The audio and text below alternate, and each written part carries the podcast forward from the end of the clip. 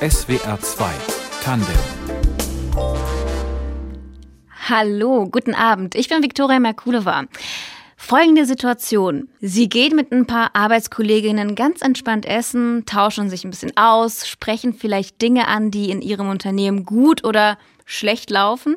Allein das nennt man schon Netzwerken. Netzwerken klingt erstmal komplex, kann aber helfen, Menschen, die nicht gehört werden oder bisher ausgeschlossen wurden, zusammenzubringen und damit auch zu stärken.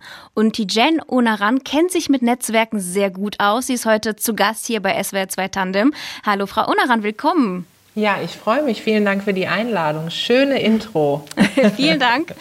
Sie haben das Unternehmen Global Digital Women gegründet. Sie helfen Unternehmen, diverser zu werden. Und eins ihrer Herzensanliegen ist es dabei, Frauen vor allem in der Digitalbranche sichtbarer zu machen. Darüber sprechen wir heute noch genau. Zuerst muss ich aber mal fragen, muss ich eigentlich extrovertiert sein, um zu netzwerken, weil wenn ich mir so die Webseite von Global Digital Women anschaue und die Fotos von all diesen Events und den Frauen, die super selbstbewusst sind, dann glaube ich, muss man ein bisschen extrovertiert sein, oder?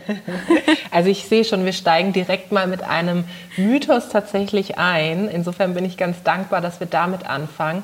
Nein, muss ich nicht. Ich kann mir schon vorstellen, wenn man diese Bilder sieht von diesen ja spannenden, inspirierenden Frauen, die alle auch sehr laut wirken auf den Bildern, denkt man vielleicht als introvertierte Persönlichkeit, so laut bin ich gar nicht. Ich bin vielleicht nicht so bunt angezogen, ich bin vielleicht auch nicht so selbstbewusst, also vielleicht kann ich da mich gar nicht wohlfühlen. Aber das Schöne beim Thema Netzwerken ist ja, dass es egal ist, ob ich laut oder leise bin, ob ich wahnsinnig präsent bin oder ob ich wahnsinnig selbstbewusst bin oder nicht. Jeder und jede da draußen kann netzwerken. Und gerade Organisationen wie wir es sind, aber auch Vereine und Verbände sind ja ein schöner Ort, um auf Gleichgesinnte zu treffen. Also ich kann dort mhm. auf Menschen treffen, auf die ich vielleicht gar nicht getroffen wäre. Und daher äh, kurze Antwort, nein, ich muss nicht besonders extrovertiert sein. Im Gegenteil, gerade für das Thema Netzwerken sind Introvertierte aus meiner Perspektive die besseren Netzwerker und Netzwerkerinnen. Oh, warum eigentlich? Ich finde, weil introvertierte oder sagen wir mal zurückhaltende Menschen erstmal wirklich die Situation beobachten, ohne mit der Tür ins Haus zu fallen. Wir haben alle die Menschen oder den Typus im Kopf, dass Menschen auf einen zukommen und direkt irgendwas verkauft mhm. haben wollen. Also ne, so eine Sales-Präsentation machen, eine Vertriebspräsentation, auch gerade in den sozialen Netzwerken. Kaum hat man die Person hinzugefügt, schon kriegt man irgendwie ein PDF zugeschickt oder eine E-Mail, dass man jenes, dieses oder jenes Produkt verkaufen kann. Und so auch im Analogen. Ne? Es gibt ja Menschen, die direkt einem erzählen, welche Dienstleistung eigentlich fehlt oder dass man innerhalb von zwei Wochen irgendwie 15 Kilo abnehmen kann und dass die Person genau das richtige Produkt für einen anbietet. Mhm. Und das ist für mich kein kluges oder auch nachhaltiges Netz Netzwerken. Und zurückhaltende Menschen schauen ja erstmal die Situation an, sie beobachten, sie halten sich auch erstmal im Hintergrund und wenn es dann wirklich was zu sagen gibt, dann binden sie sich ein. Und gerade beim Netzwerken braucht man auch eine gesunde Form der Empathie. Und ähm, introvertierte Menschen sind für mich wesentlich empathischer oder sind sehr empathisch, mhm. ähm, wie jetzt vielleicht Menschen, die eben, wie gesagt, gleich mit der Tür ins Haus fallen. Und hören wahrscheinlich auch einfach besser zu in einigen Situationen. Absolut. Wann ist man in Ihrer Meinung nach absolut unsichtbar? Wenn man seine eigenen Talente, das, was man gut kann und die Kompetenzen und Fähigkeiten, die ich mir so im Laufe meines beruflichen Lebens angeeignet habe, nicht kommuniziere. Wenn ich darauf hoffe, dass Menschen mich, wenn ich irgendwo arbeite, entdecken. Das ist übrigens ein Gedanke, der ehrlicherweise häufig bei Frauen vorkommt, dass äh, wir als Frauen denken, naja gut, wenn wir einen super Job machen, dann wird mein Chef oder meine Chefin das schon sehen. Das ist mitnichten so. Ich bin ja selber jetzt heute sozusagen Chefin und ich kann natürlich gar nicht alles sehen, was meine Kolleginnen oder Kollegen machen. Und es hilft mir, wenn diese auch mir das erzählen, was sie eigentlich so den ganzen Tag arbeiten. Das heißt, ich muss schon so ein bisschen trommeln und so ein bisschen auf mich aufmerksam machen, damit ich eben sichtbar bin. Sie haben dazu, ungefähr dazu, vor kurzem ein spannendes Zitat, auch passend wirklich zum Thema Sichtbarkeit, auf Instagram gepostet. Und zwar, Stop teaching girls that being nice is more important than having a voice. Also hört auf, Mädchen beizubringen, dass nett sein wichtiger ist, als die Stimme zu erheben. Okay. Das passt ja auch dazu, ne? Was, was mögen Sie an dieser Aussage? Ja, für mich hat das eigentlich alles auf den Punkt gebracht, wie auch gerade Mädchen, aber auch Frauen sozialisiert werden. Das kennen wir alle. Das heißt meistens, sei nicht so bunt, nicht so laut, tret nicht so attraktiv, nicht so sexy auf, aber graues Mäuschen darfst du auch nicht sein. Du sollst zwar laut sein, aber nicht zu laut. Und leise ist sowieso doof. Also irgendwie egal, wie du es machst als Frau, ist es falsch. Und ich habe irgendwann für mich festgestellt, ich mache mich jetzt mal von all dem frei und am Ende des Tages muss ich mir am besten gefallen. Ich muss in den Spiegel gucken und morgens denken, ja gut, passt, läuft, ich finde mich gut und ich kann jetzt den Tag irgendwie rocken. Aber wenn ich ständig darauf achte, was andere mir sagen oder auch gerade wenn es natürlich auch in der Familie ist, also erzieherisch so ist, dass junge Mädchen so erzogen werden, dass sie eigentlich gar nicht so sein können, wie sie sein sollen und lieber nett und angepasst sein sollten, das ist natürlich absolut fatal. Und deswegen ist entscheidend, dass unsere Kinder, auch junge Frauen, wie es so schön heißt, empowern, also bestärken, dass sie auch mal den Mut zu klarer Haltung, zu klarer Positionierung haben, was auch bedeutet, dass ich manchmal den Menschen auch äh, vor den Kopf trete und auch mal Dinge sage, die vielleicht anderen nicht so gut gefallen. Aber das muss ich eben auch aushalten. Mm, bei der Erziehung geht es also los. Und bei Ihnen war das ja schon etwas anders. Sie wurden ja in Ihrer Erziehung immer gestärkt. Ihr Vater hat immer gesagt, du musst deine Stimme erheben, dich für etwas einsetzen, wenn du es willst. Und das ist doch schon von Vorteil, oder? So etwas zu hören, schon als Kind, als junger Mensch. Ich finde es gerade auch von einem Vater ganz toll, weil ich sage immer, mein Vater war oder ist der eigentliche Feminist in unserer Familie, weil er nicht nur gesagt hat, erheb deine Stimme, also meinte immer, hey, wenn dir was nicht passt, wenn du irgendwo bist und wenn du nichts sagst, dann kann sich auch nichts verändern. Also du musst schon mhm. aktiv darüber sprechen, was du möchtest. Das fängt damit an, dass ich mein Gehalt verhandeln kann. Das geht über zu, dass wenn ich in einem Bewerbungsgespräch bin, ganz klar sage, was ich mir auch vorstelle in dem Job, was ich mal machen möchte, wohin meine Reise geht. Aber eben auch dahin, wenn ich in dem Job bin, dass wenn ich Ungerechtigkeiten sehe, dass ich eben nicht still bleibe. Ja? Und das sind Dinge, die mir mein Vater beigebracht hat. Und zusätzlich zu dem hat er immer gesagt, sei unabhängig. Also sei auch ideell, also finanziell unabhängig, verdiene immer dein eigenes Geld, aber auch ideell. Also mach dich eben frei von der Meinung, von der Haltung von anderen, sondern wie gesagt, du musst dir gefallen und du musst vor allem eben auch aktiv deine Stimme ins Spiel bringen. Das macht keiner für dich. Es ist immer blöd, wenn andere Leute deine Geschichte erzählen. Es ist immer besser, wenn du deine eigene Geschichte erzählst. Und Ihre Mutter war mit solchen Aussagen eher vorsichtig oder warum war es eher der Vater?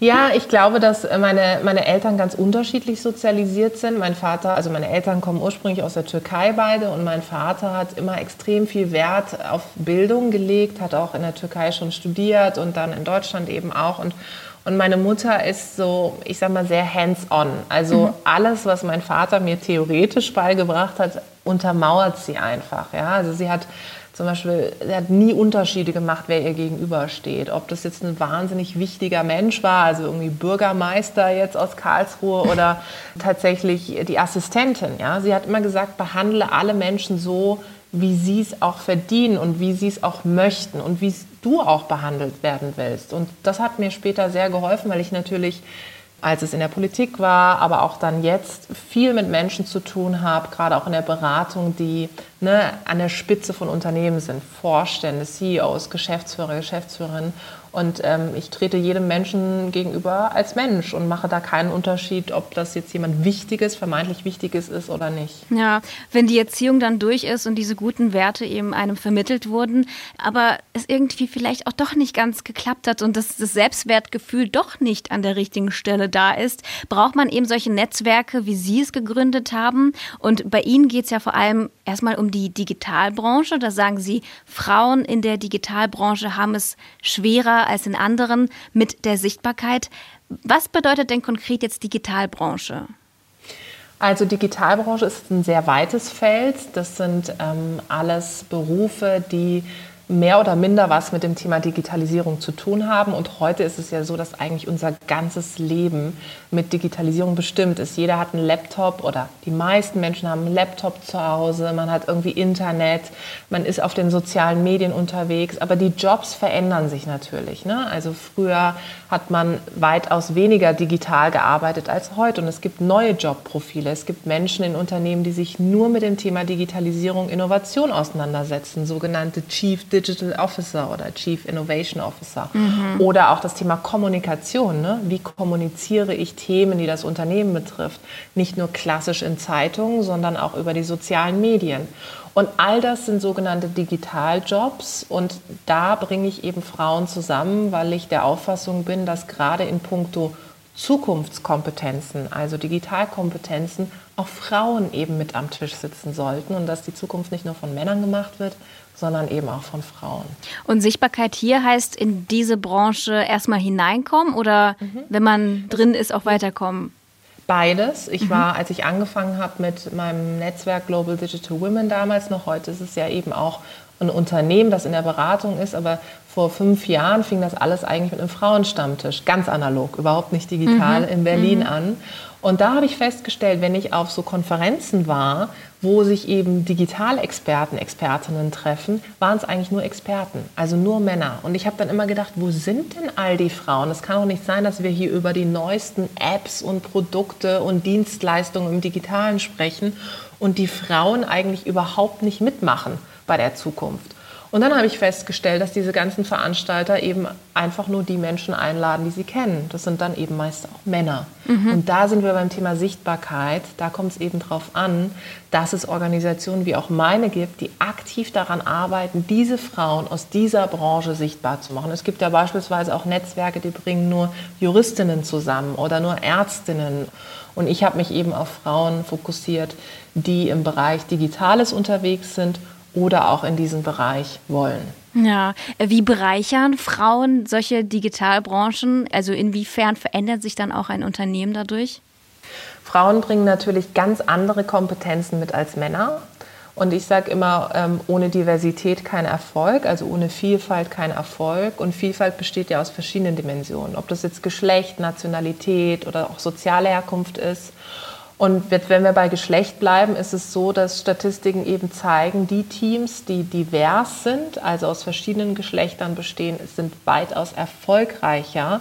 Und auch die Unternehmen, die diverser sind, sind umsatzstärker als die Unternehmen, die eben nur aus einem Geschlecht bestehen, also wo nur Männer in Teams sind oder auch nur Männer in den Führungspositionen. Und gerade wenn wir über Digitales sprechen, sprechen wir viel über Zukunft, ja, über Robotics, über das Thema digitale Zusammenarbeit, also alles, was in die Zukunft gerichtet ist.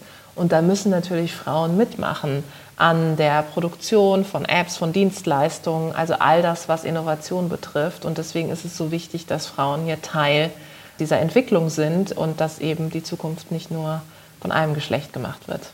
Unter anderem haben Sie ja das Buch geschrieben, nur wer sichtbar ist, findet auch statt.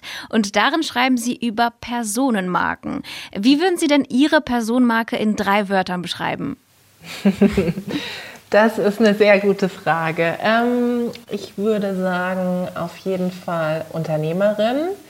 Dann das zweite wäre ähm, Pionierin und das dritte wäre ähm, Frau mit Sinn für Humor. Okay, das waren jetzt ein paar Wörter mehr. Gut, aber wie lange haben Sie gebraucht, um das so jetzt auf den Punkt zu bringen? Also ich glaube, das Allerwichtigste ist, dass man sich genau diese Frage mal stellt. Ne? Wer bin ich und wofür will ich wahrgenommen werden? Ob das jetzt ein Wort ist, manchmal sind es auch zwei, drei Sätze, ist ganz, ganz entscheidend. Und ich muss ja in der Lage sein, genau das aktiv rüberzubringen. Ja, es gibt ja Jobs, die extrem komplex sind und das kennen wir alle. Wir sind irgendwie auf einer Familienfeier oder wir haben mit Oma und Opa zu tun oder auch den Eltern und die fragen erstmal so, ey, was machst du, was arbeitest du eigentlich den ganzen Tag? Also zum Beispiel meine Eltern haben auch lange gebraucht, bis sie verstanden haben, dass was ich überhaupt mache und dass Global Digital Women auch wirklich ein Unternehmen und nicht nur, ich sag mal, irgendein ein Hobby ist am Ende des Tages. Und das ist ganz entscheidend, dass ich wirklich mich mal hinsetze und einfach aufschreibe auf einem Blatt Papier oder auch digital, wenn ich von außen auf mich drauf schaue, was sollen so Wörter, was sollen so, ähm, ich sag mal, Key Facts, also Fakten sein, die die Leute von und mit mir verbinden. Und das macht es natürlich ähm, greifbarer. Und wenn ich mir darüber bewusst bin, kann ich es natürlich auch aktiv rüberbringen. Und so kann ich dann meine eigene Personenmarke finden erstmal, oder? Genau, und wenn mir das schwer fällt, also wenn ich jetzt sage, ey, ich habe tausend Themen, die mich interessieren ja. und ich weiß noch gar nicht, wie ich eigentlich wahrgenommen werden will, würde ich immer so sag mal, drei bis vier Leute in meinem Umfeld fragen, Achtung, nicht Familie und Freunde, Freundinnen, die sind äh, im besten Fall biased, also die sind natürlich voreingenommen und äh, werden einem ganz viele Sachen sagen, die einem zwar schmeicheln, aber vielleicht aus professioneller Sicht nicht passen. Was ich gemacht habe, ich habe damals, als ich damit angefangen habe, mich zu beschäftigen, also vor vielen Jahren, habe ich einfach Kollegen, Kolleginnen gefragt, Menschen, die mit mir gearbeitet haben, habe gesagt, ey, wenn du meinen Namen liest oder hörst, was verbindest du damit? Sind mhm. es Charaktereigenschaften? Ist es eine bestimmte Kompetenz? Ist es die Art, wie ich spreche oder die Art, wie ich auftrete? Und da kamen ein paar Dinge, bei denen ich dachte, sie an, hatte ich gar nicht auf dem Zettel und ein paar Dinge, wo ich dachte, ja, genau das stimmt, so will ich Zum auch wahrgenommen Beispiel? werden. Wie wollten Sie nicht wahrgenommen werden? Was also kam es da kam, so?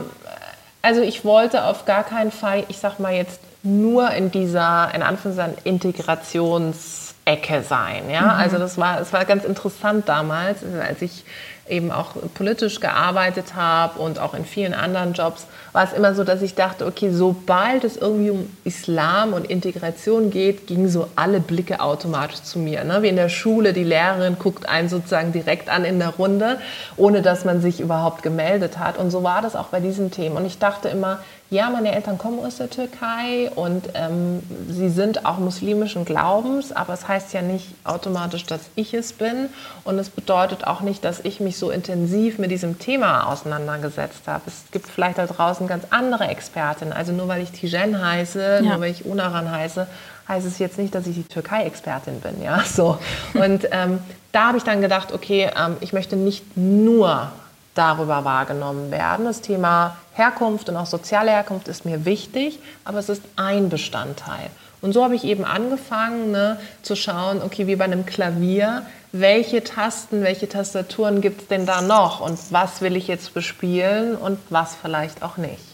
Wie ging es Ihnen denn damit, als Sie eben in dieser Politikzeit mitbekommen haben oder dieses Gefühl hatten, da wird jetzt gerade ihnen ein Markenkern zugeschrieben, also mhm. dass äh, man ständig nur auf ihre Wurzeln geschaut ja. hat und nicht vielleicht auf andere Qualifikationen. Ja. Wie, wie geht es da eine Person mit sowas? Ich finde, es macht einen riesen Unterschied, ob das andere machen, also ob andere einen immer eine Schublade packen oder ob man selbst diese Schublade befüllt. Ja, wenn ich selber sage, für mich hat meine Sozialisation und die Herkunft meiner Eltern und auch meine Werte, mit denen ich groß geworden bin, das hat so einen großen Stellenwert, dass ich das auch aktiv in meine Positionierung reinnehme, vielleicht in einem Job arbeite, wo eben das Thema auch eine Rolle spielt.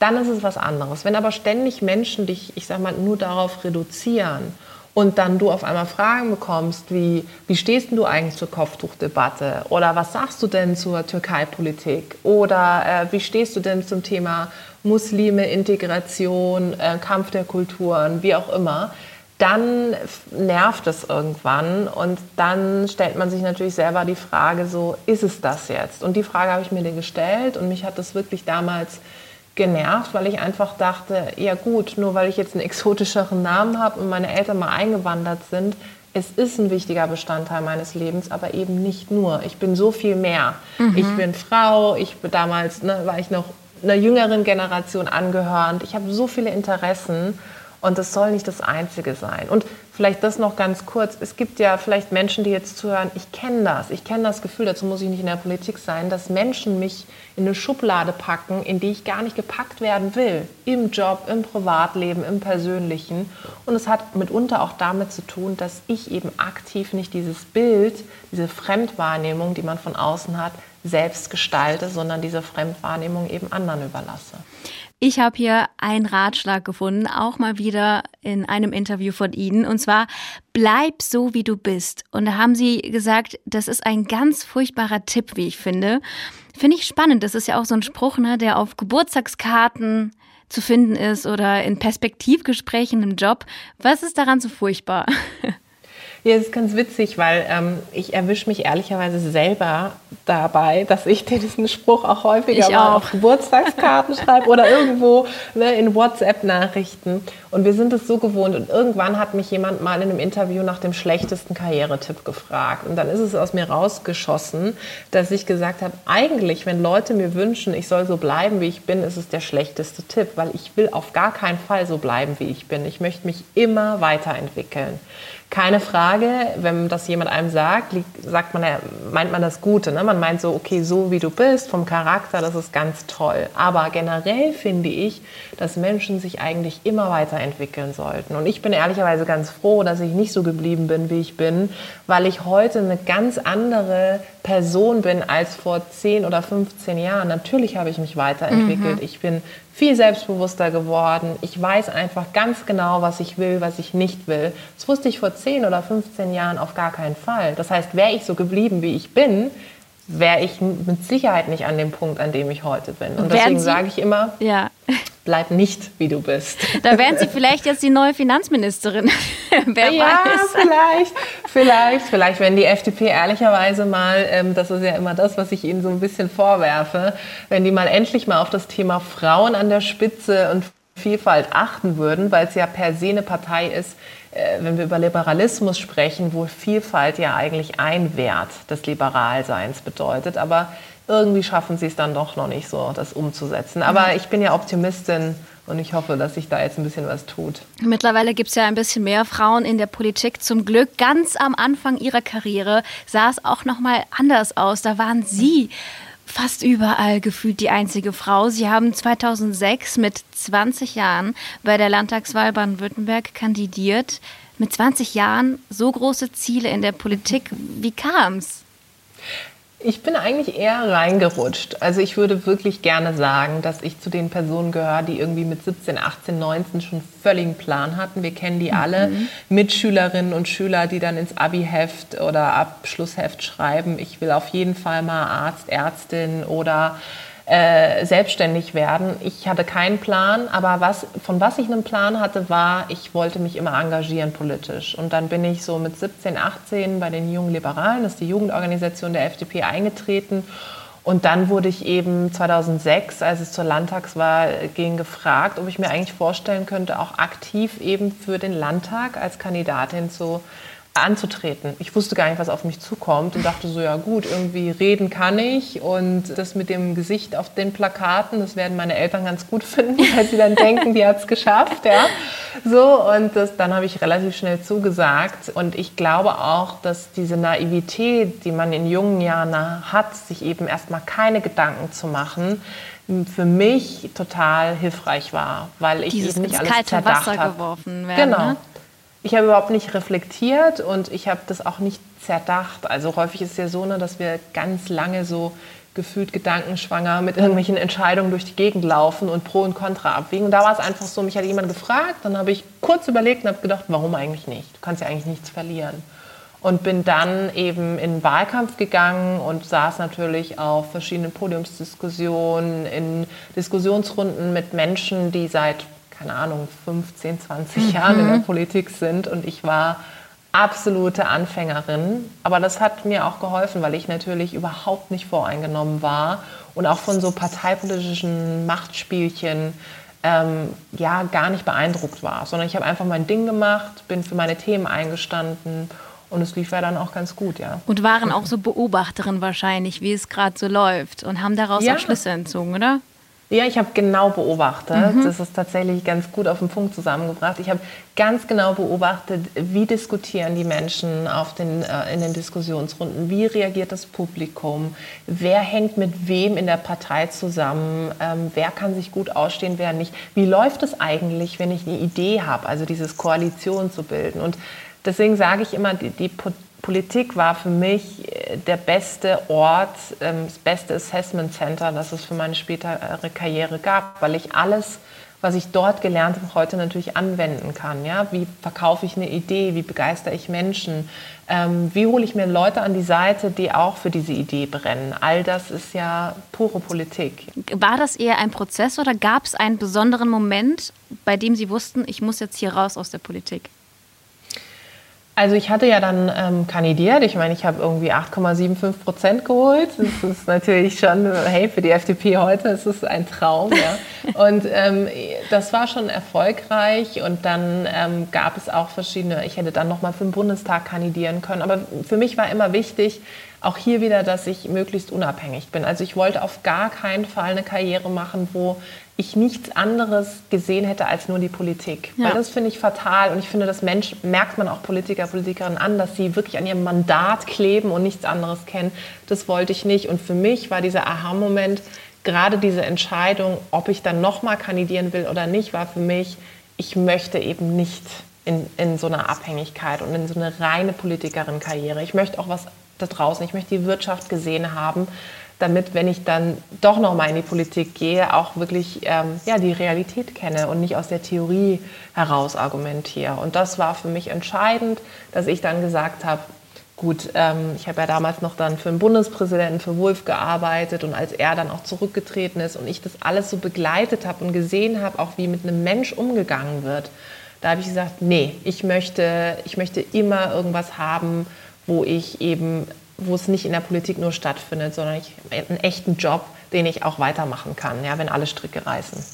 Sie haben ein neues Projekt. Äh, und zwar haben Sie sich jetzt unter anderem mit äh, Caroline Kebekus, Comedian, vernetzt, haben einander auf Instagram kennengelernt. Zusammen mit drei weiteren Frauen investieren Sie jetzt alle in das Unternehmen Nevernot. So, und jetzt äh, kommt das vielleicht ein bisschen überraschend. Es geht um Soft-Tampons. Was genau ist das?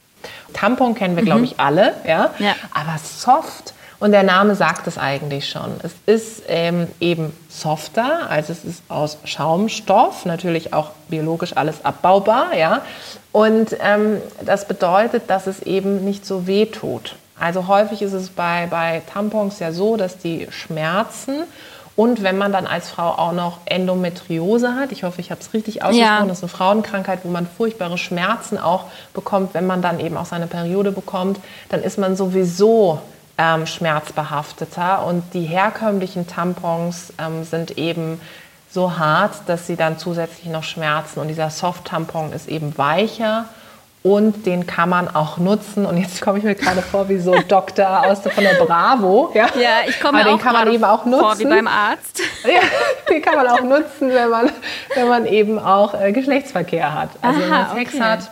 Daher kommt der auch. Ja, das Spannende dabei ist ja einfach, dass viele männliche Investoren mit Menstruationsprodukten als Business nichts anfangen können, weil Nein, sie denken, dass nicht. sie damit kein Geld verdienen. Ne? Und ja, das, das ist ja das Problem. Das ist Wahnsinn. Und wenn man Statistiken sich anguckt, ähm, es gab eine ganz spannende Statistik, die hat sich angeguckt, okay, in welche Industrien wurde denn viel investiert? Also Investoren, wo geben die das meiste Geld hin? Und da kam raus, dass äh, die meist männlichen Investoren eine Kreditkarte wesentlich spannender finden, als zu investieren, als jetzt, sage ich mal, in so ein Female Health, also mhm. weibliche Gesundheit, Startup. Ja? Das bedeutet, eine Kreditkarte ist sexier als weibliche Gesundheit. Und das kann ja nicht sein. Also ich finde, es gibt nichts Attraktiveres und nichts Wichtigeres als Gesundheit. Und wenn wir auch mal darüber reden, ne, es wird ja häufig gesagt, ja, das sei dann so ein Nischenprodukt und so. Und das, ich meine, wir als Frauen sind ja nicht die Minderheit, das wird ja immer gesagt, wir sind die Mehrheit. Ja. Und wenn ich jetzt wirklich rein aus Geschäftsfrau-Brille da drauf gucke, was ich ja auch mache, es ist ja nicht so, ich, das ist keine Spende, die ich gegeben habe, es ist ein Investment, das ich gemacht habe. Das heißt, ich achte natürlich schon drauf, okay, wo investiere ich, sodass ich dann auch Geld irgendwann, dass es sich ausbezahlt dann muss ich sagen, dass dieser Bereich der weiblichen Gesundheit auch wirklich lukrativ ist und dass der in Deutschland langsam kommt, weil viele Frauen sich mittlerweile sehr aktiv mit ihrer Gesundheit, wenn man gerade auch untenrum beschäftigen und sich Gedanken darüber machen, woher kommen die Schmerzen, wie habe ich irgendwie mehr Spaß beim Sex, was passiert bei meiner Menstruation.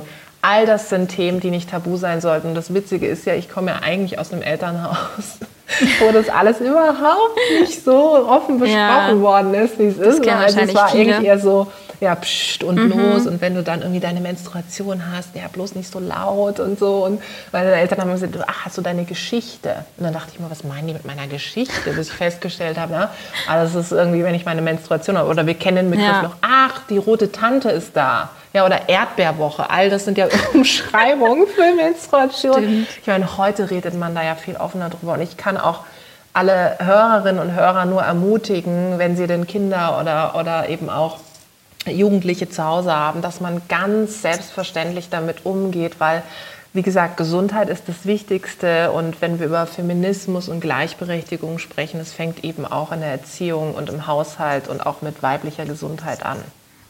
Und jetzt, äh, Frau Oneran, noch zum Schluss ein persönlicher Wunsch. Was wünschen Sie sich noch jetzt für das Jahr 2022 erstmal? Ich wünsche mir, dass äh, wenn Frauen wichtige Positionen einnehmen in der Politik oder in der Wirtschaft, dass das nicht mehr mit einem großen Oh wow, sie hat es geschafft und es ist so wahnsinnig wunderbar ähm, behaftet ist, sondern dass es irgendwann selbstverständlich ist und dass es uns auffällt, wenn keine Frauen da sind. Jetzt fällt uns ja auf, wenn sie da sind und ich möchte, dass es uns auffällt, wenn sie nicht da sind, weil dann ist es selbstverständlich. Tijen Onaran, Unternehmerin, Gründerin von Global Digital Women. Vielen herzlichen Dank Ihnen, dass Sie hier waren. Danke für die Einladung, hat Spaß gemacht. Die Redaktion der Sendung hatte Fabian Elsässer. Die Musikauswahl kommt von Moritz Chelios und in der Technik war Marc Löffler. Ich bin Viktoria Merkulova und sage bis zum nächsten Mal.